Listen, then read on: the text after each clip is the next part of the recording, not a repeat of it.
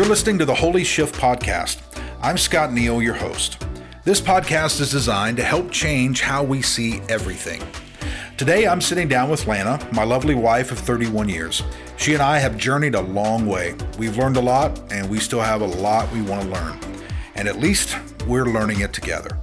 Lana's not only my wife and best friend, but she's also the mother of our three adult children and the grandmother of our two perfect grandsons. Lana also is on staff at Forest Park Church, the church we've pastored for nearly 20 years. So sit back, relax, and enjoy our conversation.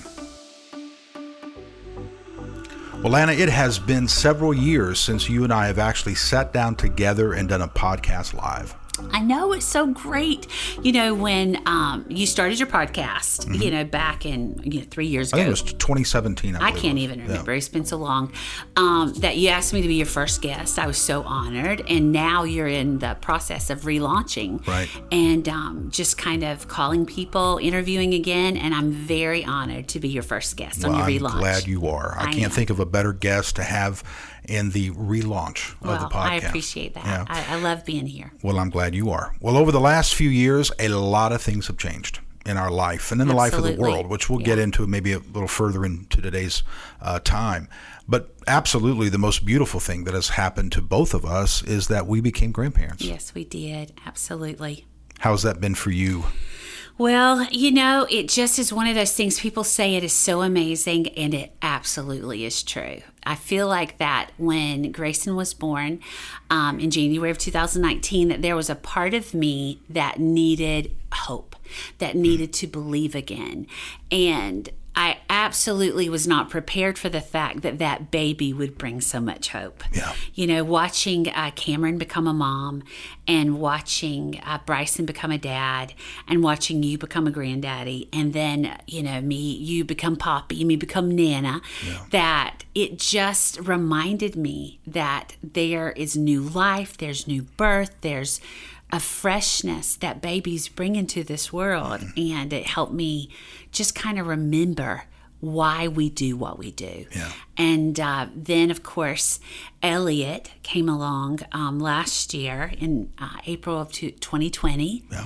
You know, born in the middle of the pandemic. Yeah. I was sitting in the parking lot, Ashlyn having that baby, um, Josh up there with her, you know, because we were restricted to the one guest and just waiting out in the parking lot, praying and trusting and believing that everything was going to go okay.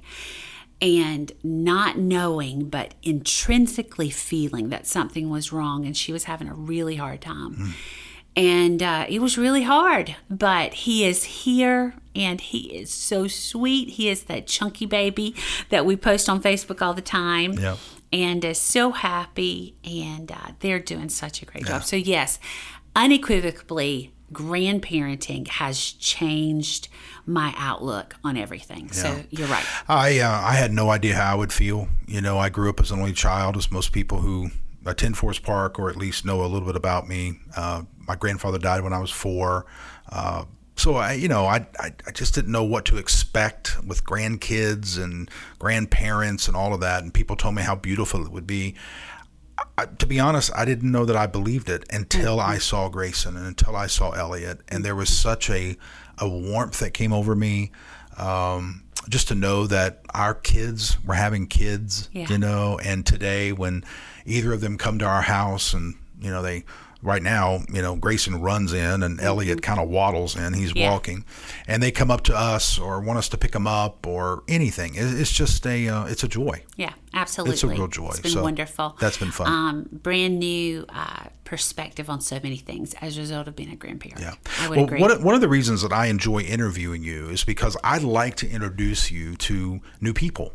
Um, a lot of people do not really know you at an intimate level, yeah. and I want people to get to know you a little bit better. Okay. So, you know, one of the things that I have always been amazed at when it comes to your abilities is you pick up languages quickly. Hmm. I remember when you and I first met in college, you know, I was just amazed at how quickly you picked up sign language. Um, you were hanging around some people who could speak Spanish, and you were immediately being able to process, you know, words and use those words. And it's it's a joy for me today to not only be around you when you speak Spanish or when you interpret uh, for someone who is deaf, but now you're actually teaching Spanish at a local school. Yes. And the week that we're recording this podcast, you, you've been getting your classroom ready, and students are coming back next week. Yes. So I just want you to just take a moment. How does that feel? You know, having that love for other cultures and language, and now today to be able to stand in front of a group of students and introduce them not only to the language, but I know I see the preparation behind the scenes. You do your best to introduce them to the culture and Absolutely. the love you have Yes. for Hispanic people across our world.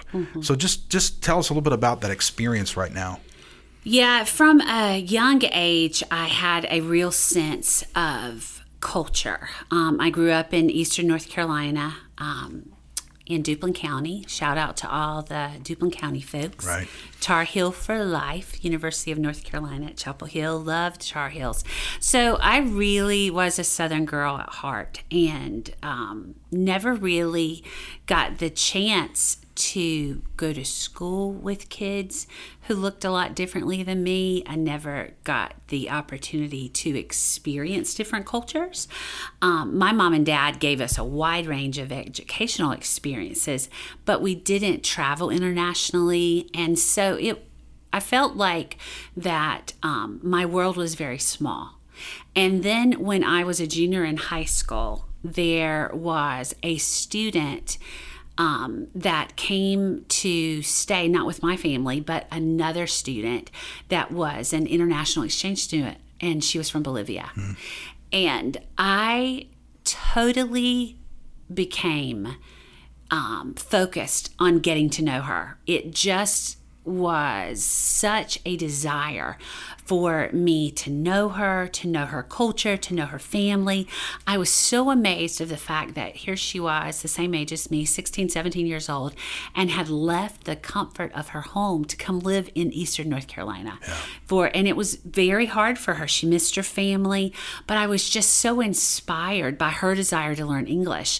And I remember thinking, I want to speak Spanish as well as she speaks English to be able to communicate.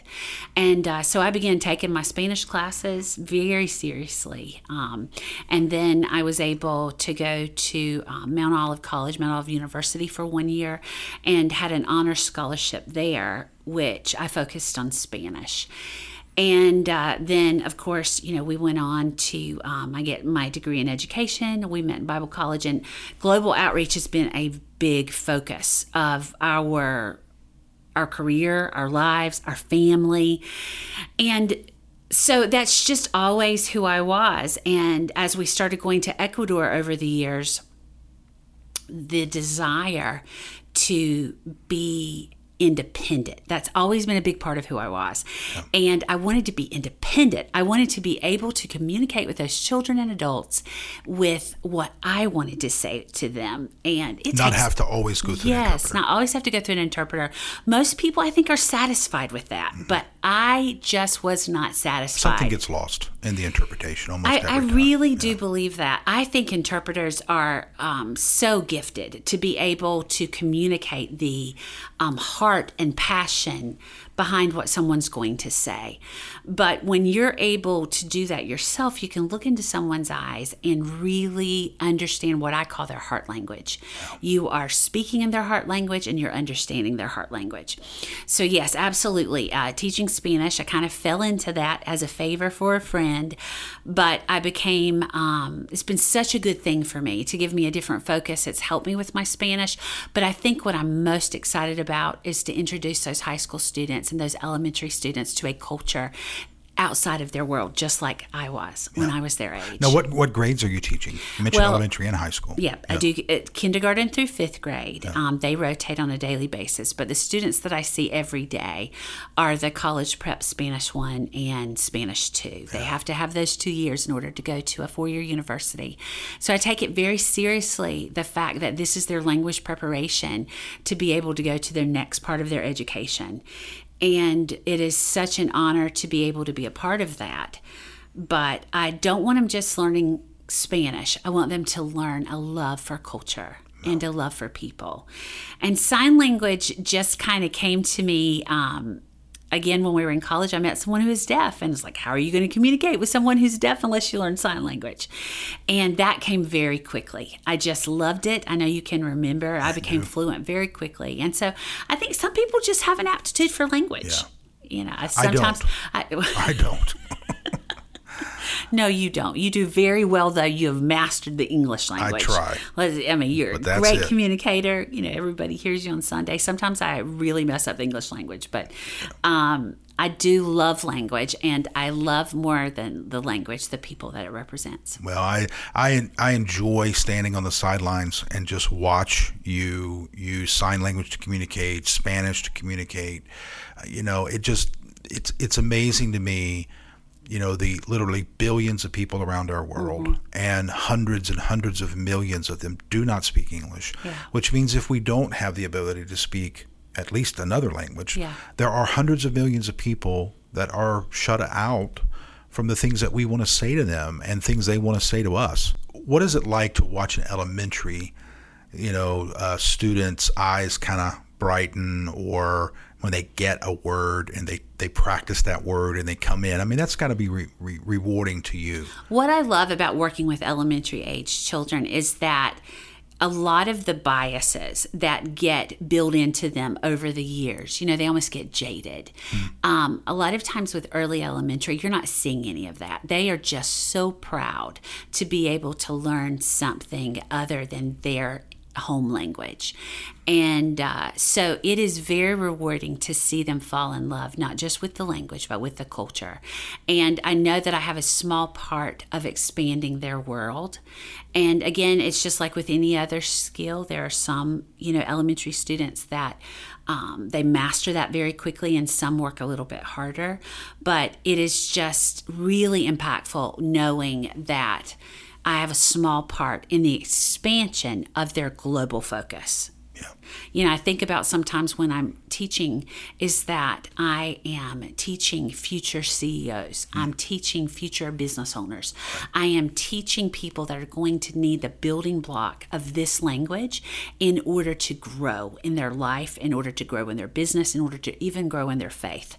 Um, as we've seen students who have gone with us to Ecuador, how important that that is. So, I mean, it's not to me, it's not just teaching a couple of hours at Albemarle every day. It is knowing that it is as much a part of ministry as it is what I do here. Yeah, that's great. Well, you mentioned a few minutes ago about how you know we met in college and and got together, and I watched you learn sign language and etc. Well, many people may not know we we've literally been together most of our lives. We met when we were teenagers, Yes. and we celebrated this past June 31 years 31 of years. marriage, three kids and two grandkids, Yeah. and I have watched Three bonus children. Three, that's right, three bonus children. I have watched you um, age gracefully and Well, mature. that's kind to say Yeah, that. yeah, well, no, Most I- I people mean don't that. feel like they they. And, Well- and what is all of this? I mean, you know, uh, most people don't feel like they age gracefully. So I well, appreciate what, you what I mean that. by that is that you have embraced every year okay. and you have remained stunningly beautiful to me and you have embraced maturity and growth and have done everything you can to reach your full potential in each decade. I have tried. That that's what I mean. Yeah. And so I've watched you age gracefully and mature into an exceptional leader and a mentor for others. Thank and you. I know you see the world differently today than you did 3 decades ago when you and I began our journey together. So uh, this is a huge question, but I'd, I'd love for the I can audience. feel it. Yeah, I I'd- can I'd- feel it's well, going to be huge. I'd love for the audience to, to to to be able to peer a little bit into your into your mind, into your heart. So it's just really it's it's it's a big question, but it's just one. I'd like to know what has shifted for you. What is different about how you see yourself and how you see people today than you did then? Because I remember when we got together, both of us saw the world similarly. You know, we were in the same kind sure. of culture and to be honest, we both wanted to go and change the whole world and you know make a splash that would be felt you know everywhere. Uh, we still have a desire to Yeah, make absolutely. a difference in people's lives and change, but obviously, you know, you're when you're in your 50s versus when Right. you're 19 and 20. But I'd like for people to hear your perspective on just one. I mean, you could give many, but just one major shift that has happened in the way you think and see yourself and see other people today. That is a huge question, especially when you're talking about um, the fact that, like you said, we were so young Yeah. when we first met. Um, 31 years married. That's a long time. It is. That is a long time. Um, and I would say, you know, to think about the thing that has shifted the most. Um, I don't know so much if it is as a shift, but it's what you said that as you grow older and you mature and you see the world differently and your world expands and grows, that you understand that there are things that are much deeper than what you see on the surface. I think that's probably something that I have had to, you know, come face to face with and understand that what we see from one another, myself, humanity as a whole, is just what's on the surface. People only see what they want you to see, hmm. what they allow you to see. And I think when I was in my early 20s and, you know, when we first got married, that I believed everything that was right on the surface. And I believed that was actually who people were, what their dreams were, what their desires were. Whatever they said to me face to face, I believed that that is exactly how it was. You, you took people at face value. Yes. And what maturity has taught me is that they were not saying something to me that wasn't true. Because nine times out of 10, that's exactly what they wanted to believe for themselves. Hmm. They wanted to believe that they were who that person was that they were showing in order to be, we do whatever we can do to be accepted. You know, that's one of the things that humans want is to be accepted and to be loved. That's the So bottom line. are you saying that that not because I have a and you you know I think anybody who knows me and I even preached on this this past Sunday I've always had somewhat of a cynical attitude about people. And that's what- been very difficult it for has. me. I know it has. It has caused a, a real clash. Right. I think in a lot of ways in our marriage Mm-hmm. because I didn't look at people through a cynical lens. Right. I didn't look at people as if there were three sides to a story. I looked at people as this is the story. Right. And then I had to realize that a lot of times that wasn't the story. But you don't that's what I see mean. it coming even the even the somewhat of a mask that they wore or a a presentation they gave that wasn't necessarily completely authentic. You still don't see that coming from a a really bad place. You really think that that's a it's coming from their wounds or it's coming from maybe they just don't know how to behave in a particular environment where I would judge them as just being a hypocrite or judge them as being a liar. Yeah, you don't have you still don't see that about people. No, I have a really hard time labeling anything.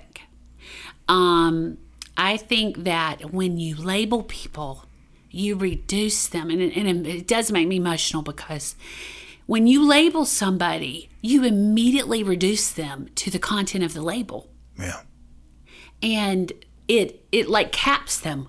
It caps their ability it caps their dreams it caps their their ability or their desire to even want to communicate with you because or communicate with me or whoever it is because they can sense it.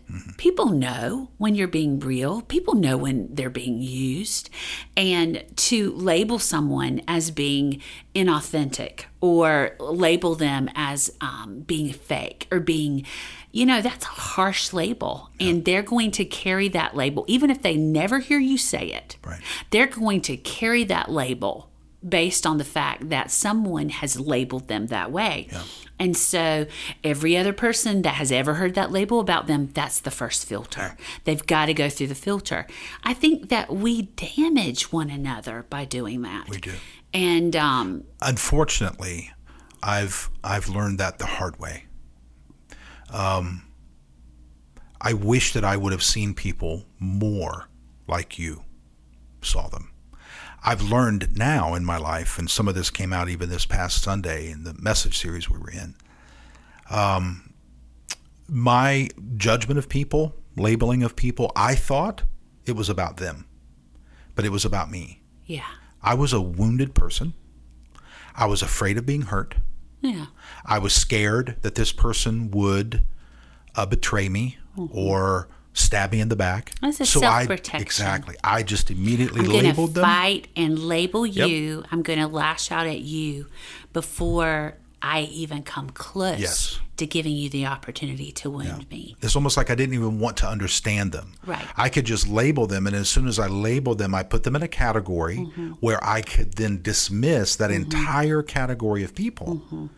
And what is so sad to me, and one of the revelations, I guess, that I've had to learn is that that is the opposite of the gospel.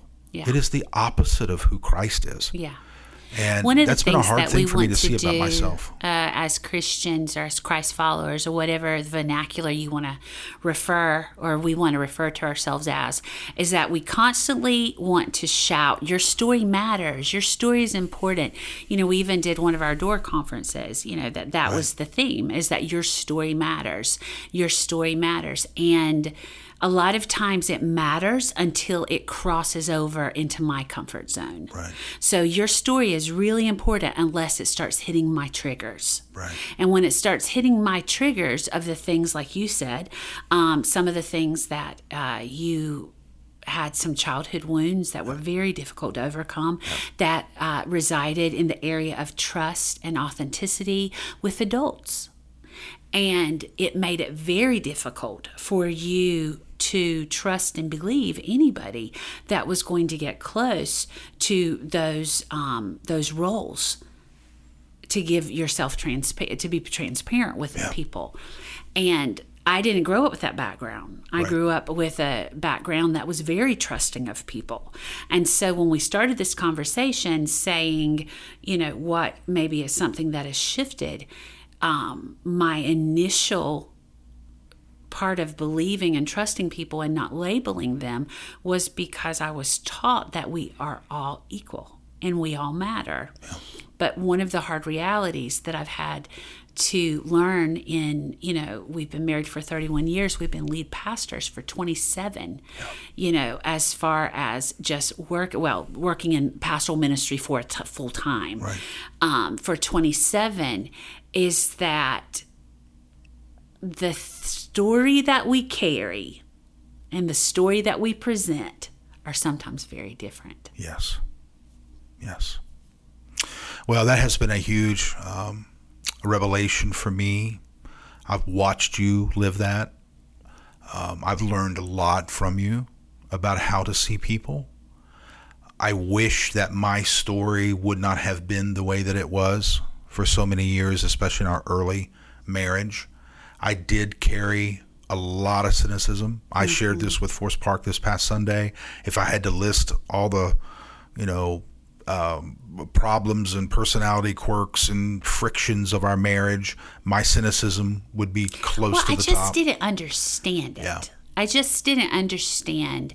I I couldn't it didn't make sense to me to just like throw a relationship away. right. It just made no sense to me, um, especially the threat of being hurt. So let me throw it away just with the threat. Sure. Yeah. Yeah. And I know you can think back those early years. It's Yeah. like, well, I can tell that person might get close. I can tell. Yeah. Mm-hmm. And I didn't know how to put it into words, you know, at 22, 23. Um, but now I realize it was cutting them before they cut you. Right. It's just like that um, quote that you said that went viral all over social media that about bleeding on people who didn't cut you. Yeah. And Exactly I really believe I did that for years. that that's what happened. And what I've learned is you reflexively believe people and trust people and must make a conscious effort at times to distance yourself from someone because there are times you have to do that. I, on the other hand, reflective, reflexively distance myself You from distance people. first. Right. Yeah. And I have to make a conscious effort to trust and bring them in close and give another chance. You know, some of that is personality differences, Yeah. but a lot of it is wounds Yeah. and and you know our own story of, Yeah. of our journey of how we got to where we are today. Well, and I also would say that my just living a lot of my adult life with very little boundaries was not healthy. Yes. I, I think part of that, you know, those who are listening and who are in ministry, pastors, I think I think many times we in our early years of being trained, you know, in ministry, we, we were told in an indirect way, you know, tear down the boundaries, you know, Yes. tear down the walls, believe all people, you know, you're a servant, you know, so Yes. Mm-hmm. people, you need to serve people and wash their feet and take care of them and love them. And all that's true, but we were so young, we didn't understand what all that really meant. So Mm-hmm. we immediately got into ministry with an attitude of, I'll just serve everybody, love everybody, do everything I can for people, and in, and in the back of our head, and they'll serve me back and love me back. And it was real. and I mean, it was, was it was it- coming from a from a from a good place. It was not anything that we manufactured. I mean, it was it was inherently who we were, and it's inherently who we still are. But as a result of you know growing up and realizing that those boundaries, those lack the lack of boundaries, probably opened me up to relationships that um, weren't the most healthy. Right. And uh, I've had to distance myself, you know, from those some of those areas, but it's still very difficult. Yeah. It is still very difficult, and uh, definitely not my natural way, not my natural bend. right. Um, but you know, it's okay. Yeah, it is okay. It is okay. Well, another thing that you know, I think people probably picked it up if they know you or they've been listening closely to this uh, uh, podcast interview, is that you are an avid learner. That's another thing that I have always found very beautiful about you and attractive, is that you you've never stopped learning in these thirty plus years You know, we've been I love together. to read and Right. Mm-hmm. consume material, especially new material, um, new authors. Yes, Well, you and one of the things I find so amazing is that you really have very few.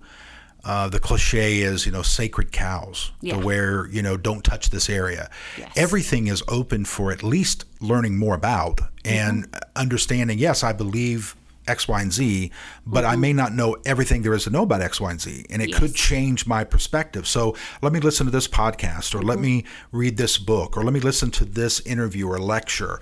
I've always found that quite fascinating because you're a lot of times when people get you know in their late 40s, 50s or so, they just kind of go, well, you know, I pretty much know everything, or at least I've I've learned enough to survive in life. But you're not that way, and you're always pushing, and you're always learning, and you know, I am too, and I, I at least I try to be, and I bring things to you, and rather hanging than hang, you know, rather than hanging it up, you unpack it and you Yeah. really pay attention to it. So I said all that to get to this point. What is something that you're currently learning? What is something that's kind of pushing you right now, and that you're exploring a little bit? Do you find a certain passion, maybe toward a particular podcast mm-hmm. subject or a mm-hmm. book or something that really grabs you today and pulls you in? Yeah, that's easy. I am completely fascinated by the deconstruction of the church conversation. Hmm. Yeah. Yep. I um, never thought I would really see us here having these kinds of conversation about the church. Is the church in the United States needed? Is the global church needed? Is church um, going to look different, you know, in five to 10 years? Is there even going to be a corporate church?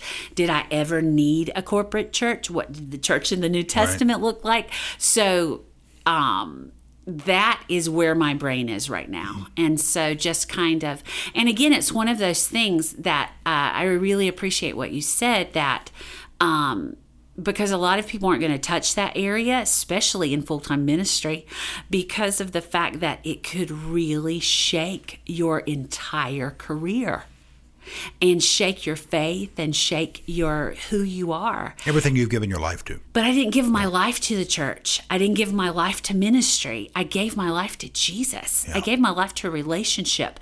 And I gave my life to making Jesus relevant and real to the lives of boys and girls and the lives of boys and girls and their families because I grew up with a relationship with Jesus as a very positive place and as a place that there was hope. And I guess that's the best way to describe it is that when you feel as if there is no nothing else to do there's nowhere else to turn there's nobody you know like you were saying that you really trust there is a way to get quiet and just you know, pray and meditate or whatever it is that you do to find that, you know, and realize that a relationship with Jesus is real. I don't know else how to say it other than it's real and it brings hope. It's not just this mystical being, that there is a sense of absolute groundedness. And I think that's sometimes where that church deconstruction um, it can kind of go to a place that God is a mystical feature, mm-hmm. you know, that is kind of floating in and out of your life and helping you to be a strong, good, moral person and making decisions, you know, that are for the good of humanity. And it um, can become a little bit um, more on um, fighting than it is in reconciliation. Mm-hmm. And I don't want to be a part of that. So I want to be a part of reconciliation. Yeah. I want to be a part of being united. Right. And so that's just been really interesting. What What is one with with the podcast you've heard, articles you've read, books you've read? What is one area you think, and you're, you, I'm kind of asking you to predict a little bit, but what do you predict will be different as a result of the pandemic and as a result of the deconstruction movement and all these conversations, which which a lot of these conversations I think are healthy. I think they're they, very they, healthy. There needed to be some questions raised. Mm-hmm. Uh, we went through a period of time in our in our nation, uh, in the religious community, mm-hmm. where if you stood on the stage, you were automatically authority. Mm-hmm. You know, whatever you said was true, mm-hmm. and we've unfortunately seen a lot of scandals and a lot of mm-hmm. liars with a microphone. Absolutely. So the younger generation, you know, because of just the I mean, there's there's a immersion of education true cynicism that yeah. actually I don't know if cynicism is the word, yeah. but um, certainly it's okay to look at pastoral ministry, to look at the global church, certainly look at the church that's on TV in the United States, right. and ha- look at it with a critical eye. Right. I think that is very healthy. So, where what, what's a positive thing you think it, mm-hmm. it will come out of this? Well, for one, I think it's got people asking questions mm-hmm. of leadership. Yeah. And those questions were always okay to ask. Yeah.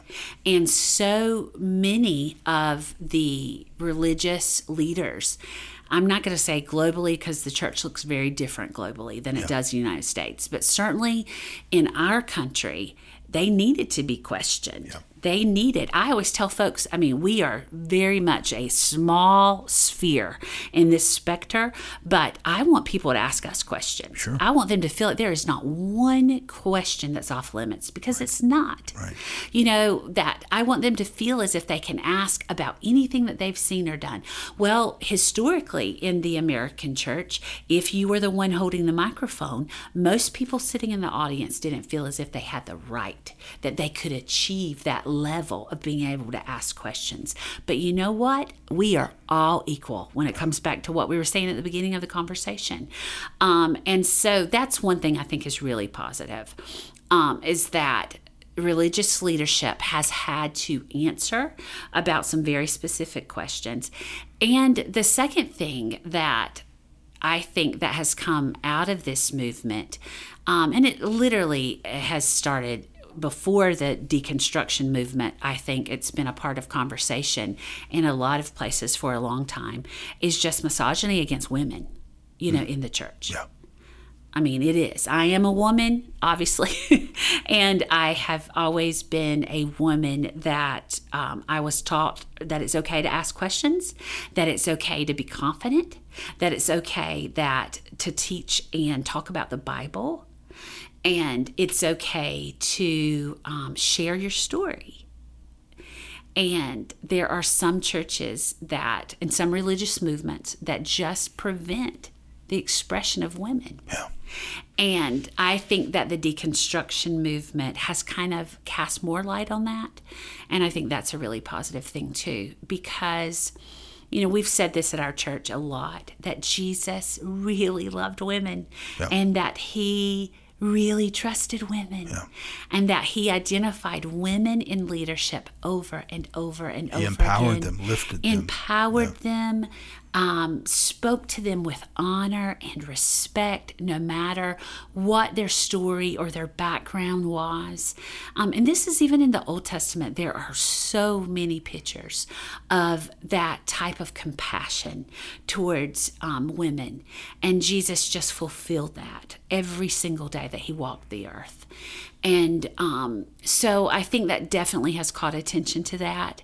And I really, I mean, appreciate that you have always, I, I don't know really where that came from, but you've always had such an honor. You, I never sensed that you wanted to suppress I think in I think area. you know in my childhood and all the things that I've you know shared about my you know crazy journey I had two women in my life who were very you know positive and I wouldn't be here if it were not for my mom and my grandmother. Yeah. I didn't have the dad and I Yeah. didn't have the grandfather who died when I was 4. Right. So my grandmother really picked up, you know, a lot of the slack and taught me scripture and, Mm-hmm. you know, was a very positive influence in my life. My mom always ensured Mm-hmm. I went to church and also, you know, talked very positively about Yeah. my future wife and, Yeah. you know, and marriage and all those different things. Even though she had a lot of problems in, Mm-hmm. in marriage, she still talked very positive about the future marriage that I would have. Mm-hmm. So, you know, I had a very difficult time when I got married, thinking Yes. that women did not play a significant role in the development and shaping and forming of the next generation. And, And had it not been for kind- women, I don't think I'd be here. Contrastly, you know, my dad, very strong man's man. Yeah, right. You know, uh, but at the same time, he was looking at his daughters and saying, "You can do what you want to do. You Right. can be empowered. You are smart. You're intelligent." And hearing that from a father Right. really emboldened. You know, a lot of it just woke up a part of my personality that was really fostered, and my mom as well. But you know, there was none of that. Let me suppress you because you're female. Um, it just wasn't a part of the story. You know, the other part that I, I feel like we can't talk about this without identifying as well that part of the reason why I've been able to accomplish and do the things that I've been able to accomplish and do was because you were not intimidated, you know, by a strong female. But that also caused me to be free in our marriage. Mm-hmm. So, one of the best ways to create resentment in a marriage is to suppress who the other person is. And you know, trying to conform them into being what you think they should be. And then when you throw in the Bible and say, this is what the Bible says you should be, when it's very different than what their natural gifts and talents are, you are creating a disaster.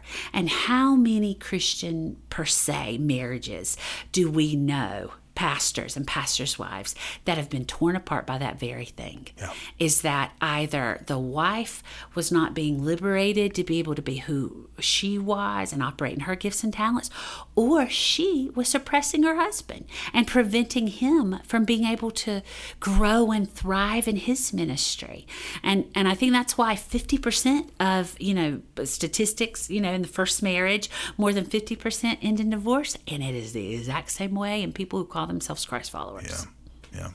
Well, I certainly brought a lot of stress and a lot of um, confusion, no doubt, to our early marriage. Well, I don't want you to one- beat yourself up about No, that I too don't. That- that's just part And of my story. that's my natural. I don't now. That's my protection of you. Yeah, so I'm well, I- I don't now. I I- interrupted I'm just your saying- podcast, but don't do it. Yeah. Well, I'm just saying that I I did that, but one of the things that I did, I think reasonably well, and some of it was just because I knew that you had these abilities and talents and skills, and if I would have even attempted really to suppress those things, we would not be together today because it would have stifled you, and it would have really drained every bit of joy in life out. Yeah. And um, in some ways, it was an accident that that I did it.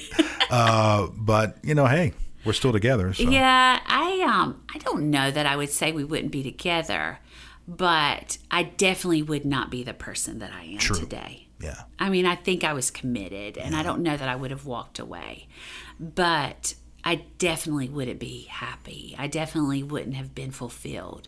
I wouldn't have been able to have, you know, essentially three careers. Right. Yeah. you know, the Lord has opened amazing doors for me. And uh, I've been able to walk through just, you know, that desire to learn and grow. Yeah. I never would have felt that freedom Right. to do that. Um, so I feel very appreciative Yeah. of that. And I don't, I don't take it lightly. And I know that, that that's a part um, that I always want to esteem the importance of mutual respect Yeah. not just you know being a domineering husband over a submissive wife or a mean rude unsatisfied wife who makes her husband's life torture Right. neither of those are honorable Right. so there is when you come to it again i guess this has been just what we what we are going to be the theme of this podcast that mutual respect for another person who they are what they bring to the table and not label them as someone who we think they should be but stop long enough to listen in who they really are. Right. and who and know what their needs are. Listen to them long enough to know what their needs are. Because it takes being quiet and listening to their needs.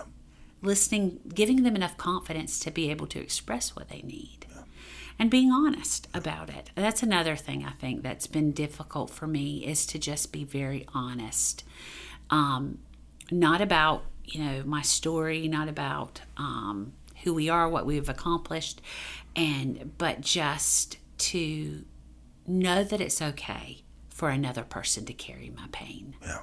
I think the fact of my role as a pastor, being in full time ministry, in pastoral ministry, I have wanted to protect people from that. And there's been a couple of times that, you know, I've tried to be a little transparent and kind of got my hand slapped, you know, as you could say. And because a lot of times people don't want to know that their pastors are hurting. True. And um, It disrupts their world. yeah. I feel like if I had done that earlier on, it wouldn't be such a disruption in some people's world. But you know, you live and learn. Yeah. You Well, I, I have to ask this question because, you know, obviously for the last, you know, two years, we've been surrounded by the pandemic and um, the good, the bad, the ugly of the whole thing. Yeah. Disruptions like these come once in life. I hope only once in life. Yeah. we can they only pray. yeah we can only pray and hope they uncover some good things Mm-hmm. and they uncover some not so good things. What do you wish you would have known prior to the pandemic that you now know? If you could go back and go boy i wish i'd have known that before this whole thing took off what, what would you say? I wish that it had not taken me so long to understand the value of real what I call destiny friends. Hmm. I think I've always known, I mean I I championed friendship, a champion relationship. You know, I when we first got into ministry, I remember a lady that had been pastoring, you know, she and her husband pastoring for like 20 years and I mean, we really I think we were at our first church way before we came to Forest Park and she said you're just going to have to learn that it's just you and your husband and you're not going to be able to trust anybody. You're not going to be able to have friendships. You're just going to be and you're going to it's going to be okay. And I remember listening to her being very respectful to what she was saying, thanking her for her investment, thanking her for speaking into my life. But when I walked away from her, my first thought was, I refuse to live my life without friends. Yeah. I refuse. And I've tried to maintain that mantra through everything, through all of these years of ministry. But it took being isolated from those destiny friends all of those months and not being able to put my hand on them, not being able to touch them, not being able to be with, not being able to feel their heartbeat. Now, of course, we did everything through texting, through virtual. Right. You know, I started a virtual connect group, you know, for women and men, anybody who wanted to just needed to talk, you know, and uh, I mean, it had more than 100 people and we were getting on every single day. Um, but that was, those were people that um, there was still a part of me that wanted to minister, that wanted to meet people where they were. What I realized during the pandemic is that it was okay to let people love me. Yeah. I don't think I ever realized it until yeah. then. You know, it was one of the darkest years of my life, yeah. 2020, yeah. without a doubt. I experienced pain and disappointment and panic attacks that I had never experienced. But there were people that gathered around my heart and literally put the band aids on it. Yep. And I survived it because of those people. Yep. And it took the pandemic for me to realize who they were. Yep. I thought I knew, but it took the pandemic for me to realize that. So true. Well, let's um, let's wrap up our time on a real positive note. Yeah. Okay. Uh, in October, Yes. Comes the Adore conference. Thank you again. for saying that. Yeah, we've had to cancel it twice. Yes. And uh, as far as we know, everything's on schedule for the beginning yes. of October. October so 1 and 2. It, for those of you who do not know, our Adore 2021 yeah. uh, is our women's conference, annual women's conference here at Forest Park. It's been a huge success in the past, and we're anticipating it being a wonderful again this year. So tell us a little bit about it as we kind of wind down what we're talking about together. Well, we are we've limited just for anybody concerned about COVID and COVID nineteen protocols. We've limited our number of tickets, so we're not going to pack our room full. So I want people to understand that there is going to be space. So that's the first thing. Right. We will take all of the uh, precautions. Um, we are very concerned about making sure that we are not an incubus of spreading COVID. So we're going to do the very best that we can um, as far as that goes. Secondly, um, is that the theme of the Adore conference is I am here. And where that kind of came from was the fact that we survived 2020. There are a lot of people that did not. There are people that lost their family members. They lost relationships. They lost um, so much loss. I can't. I can't even describe all the loss that came as a result of COVID. But there are people that are going to be gathering for those two days and they are still alive. They are still breathing. And I think it's important for us to gather just for that concentrated focus to say, we made it through this. Yeah. And so, um, but of course, we're going to have a lot of fun, right. you know. So we've got a real '80s theme mm-hmm. kind of coming through. Um, we we love all of that. I love all that color. I wanted something really bright, and of course, our leadership team just really um, they've just ran with that. And so the price of the um, conference, uh, $55, but it covers your meals and it covers your t shirt. And so you can register by going to fplive.org forward slash adore. There is also a place that if you want to be a VIP purchase, um, do that ticket. That's also going to give you a value, a bag, a swag bag, is what we're calling it, of, of um, from our vendors and from other local um, vendors here in Elizabeth City that's well uh, worth more than what the ticket costs cost. And then you're going to be able to have a lunch with our speakers and be able to have a Q&A and That's upfront the VIP. seating, the VIP. And yeah. you'll be able to have That's upfront seating. It. Yeah, it's absolutely worth it. The value is way more than I think it's 85 for the VIP ticket and it also includes your ticket. I mean your um I'm sorry, your t-shirt. Right. But the t-shirt's the very least as far as that VIP sure. ticket goes. And I think most of those are gone, but I do have a couple of more left. So if you've not then get on it and you'll be able to do that but i'm just so excited to have um, the folks that are coming um, you know, Anthony Braswell um, and his kids. Uh, Marianne Braswell was featured. Uh, she was part of our very first Adore conference, and she was um, scheduled to be uh, for our 2020 conference, and um, she lost her fight to um, metastatic breast cancer in December. And I talked to Anthony about dedicating the conference to her because it was, she loved Forest Park. I mean, they passed her amazing church in Raleigh, but she loved these folks. She loved Ecuador, she loved going with us, and she loved me and she wanted to be a part of that. And so um, I've asked him to come be a part. So it's going to be really special. And then um, we've got Blair Prophet, who was a part of Elizabeth City, a part of Forest Park, an amazing advocate for women. Ganelle Sutton, everybody knows her. She's been with us at our conferences for the last three years, four years, and um, there is nobody that captures an audience like Ganelle. And uh, I just had the opportunity to be a part of some of her other impact here in our city, and she is just a rock star. Yeah. And then Nedra Tawwab, who is an author, a speaker, um, got her start on Instagram. She is a, a therapist in Charlotte and I just started following her on Instagram. And when I started following, her, she had 2,000 followers, and now she has more than a million. And she released a book um, about boundaries, and so she's going to be inspiring us all with her story. So there are so many things to say about Adore. October first and second. So it's the first Friday and Saturday mm-hmm, of October. October. Yeah. And then we've got a whole. I didn't even mention all of that. On Saturday we have uh, 15 vendors that are going to be here selling um, their materials. Yeah. There we have jewelry and we have art and um, just all of the different things. I'm really excited about some of our local artists that are going to be here with their products, and um, so everybody is local. Yeah. And so you get a chance to invest back into your city. Excellent. Well, Lana, it has been an honor to have you again. Thank you. Yeah, to interview you and and as we rebrand the podcast and relaunch it. And we've got some amazing guests coming up yeah. that I'm going to be interviewing. And I'm also going to do something a little different on this podcast. It's not all going to be guests. Yeah. I'm going to do some, um, we're going to open up some of the messages that I present on oh, Sundays yeah. and kind of dissect them a little bit. That's a great idea. Then I'm just going to come in by myself sometimes yeah. and just share some thoughts and, mm-hmm. and just to build a relationship with, uh, with folks who just want to learn and grow. Yeah. So, anyway, thank you very, very much for your time today. I love you. It's I been an honor you. to be able to be beside you, walk beside you, learn from you, watch you.